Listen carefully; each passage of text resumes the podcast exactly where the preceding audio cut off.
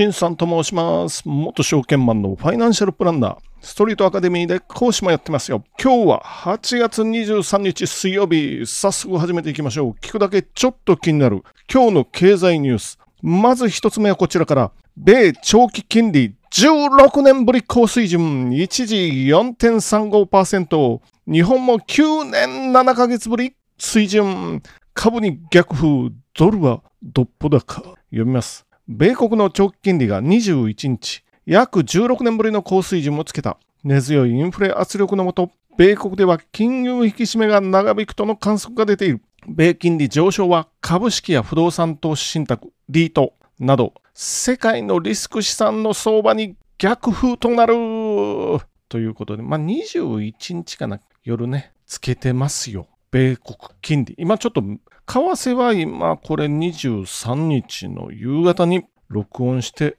ますけれども、まあ、為替円ドル145円台の推移ということで、現時点の米国金利2年債5%台乗せてきてますよ。5.04。5年債4.466。まあ何回も言ってますけど、2年債よりも5年債の方が長くて、こちらの方が金利が低い。2年債の方が金利が高い。これは逆イールドといって、株に、株というか景気に、まあ、先行きちょっと不安というか、そういう指標ですよね。で、10年債は一時4.3%つけて、現在のところ4.29。30年債4.37ですよ。まあ30年間毎年4.37%のこの、まあ、利回りということなんで、まあ、利札、利札これ30年代の 利率がちょっと今のこの見てるところではわからないんですけれども、要するに利率があって債券ですよ。利率があって、価格が上行ったり下行ったりするんですよ。価格と利率の兼ね合いで利回りが最終的に決まってくる。最終利回り計算。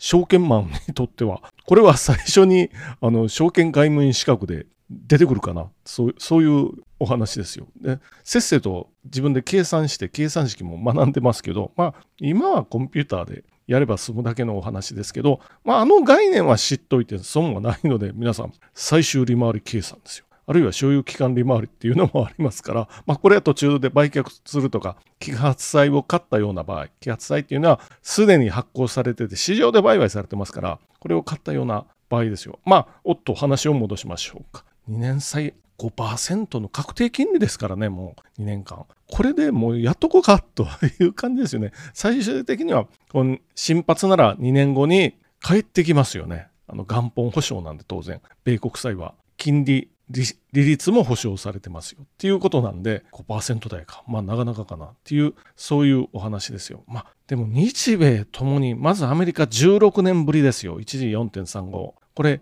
日本もほぼ10年ぶりぐらいの水準0.69という感じになってますよ。これは一重にまあ物価がまず上がってドルが高い。ドルが高いんですよ。でなぜ物価が上がってるの？これはまあ後でお話ししますけれども、そのアメリカが金利が上がってるからドル高になってて、これはいろんなものにやっぱり日本は輸入してますから影響を受けますよねっていう、そういう感じですよ。まあアメリカの金利が上がっていってますからね、これからさっきリートとかもちらっと出てましたけど、不動産の方にも影響が大きいぞということで、まあ9月この先どうなるかと思いながらも次のニュースに行ってみましょう。次のニュースも日経新聞やっていきましょう。大和ハウス建売り5割へ注文住宅からシフトを資材高騰価格抑え需要喚起読みます。注文住宅各社が価格を抑えた戸建て住宅の販売を増やす。住友林業は3000万円台前半の住宅を発売。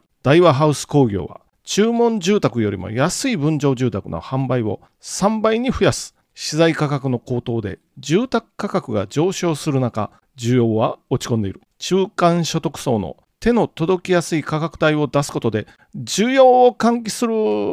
ということでまあそれにしても大和ハウス大和ジーボかな？プレハブですよね。まあ鉄骨軽量鉄骨って言っときましょう。外張り断熱のジーボ。今もでもやってんのかな？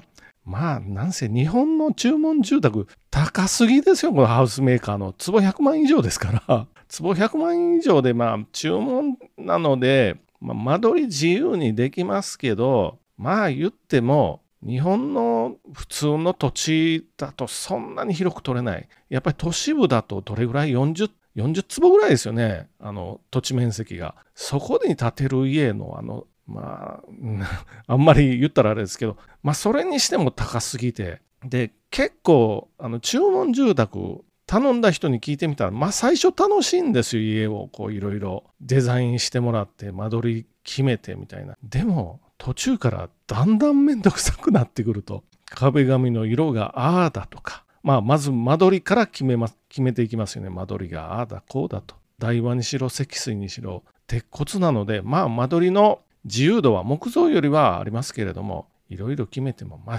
所詮素人ですよ。初めて家を建てる。大体初めて建てる。素人考えでやっとせん。まあプロが考えてくれたものと。まあひょっとしたらプロに考えてもらった方がいいので、そうすると、もう注文よりももうできてる企画住宅でいいんじゃない？まあ建売りですよね。これでいいんじゃないっていうお話ですよ。そっちの方が安いでしょっていうお話。あ、まあ背景を言っときましょう。あまずその前にスミリンも安く出しますね。さっきね。スミリンの場合、住友林業ですよ。これは木造かな。修正剤ね。貼り合わせて、これ一本の天然杉とかじゃなくて、薄い板かな板状のものをこう貼り合わせていくわけですよ。で圧縮して、まあ、接着剤とか使ってるんでこれがシックハウスの原因になってるんじゃないかこれはちょっと古いんかないろいろ今改良が加わってるとは思うんですけれどもあの自然の木かといって自然の木で一本の柱作ってってやるとこれまた乾燥してくるのでいろんなところに歪みが生じるとか、まあ、その物事はうまくできてないですよ、何でも。何でもかんでも。鉄骨は鉄骨で、なんていうか、寒々しいみたいな感じはしますけど、でも中にいたら鉄骨も木造もそうわからないわけですけど、この辺の問題はありますよね。これ背景にあるのは、なんせ高くなってきてる。めちゃ高くなもう700万ぐらい上がってますよ。平均価格で言うとね。さらに背景は、まず円安でアメリカから輸入してるものがまずは高くなってますよっていうことですよね。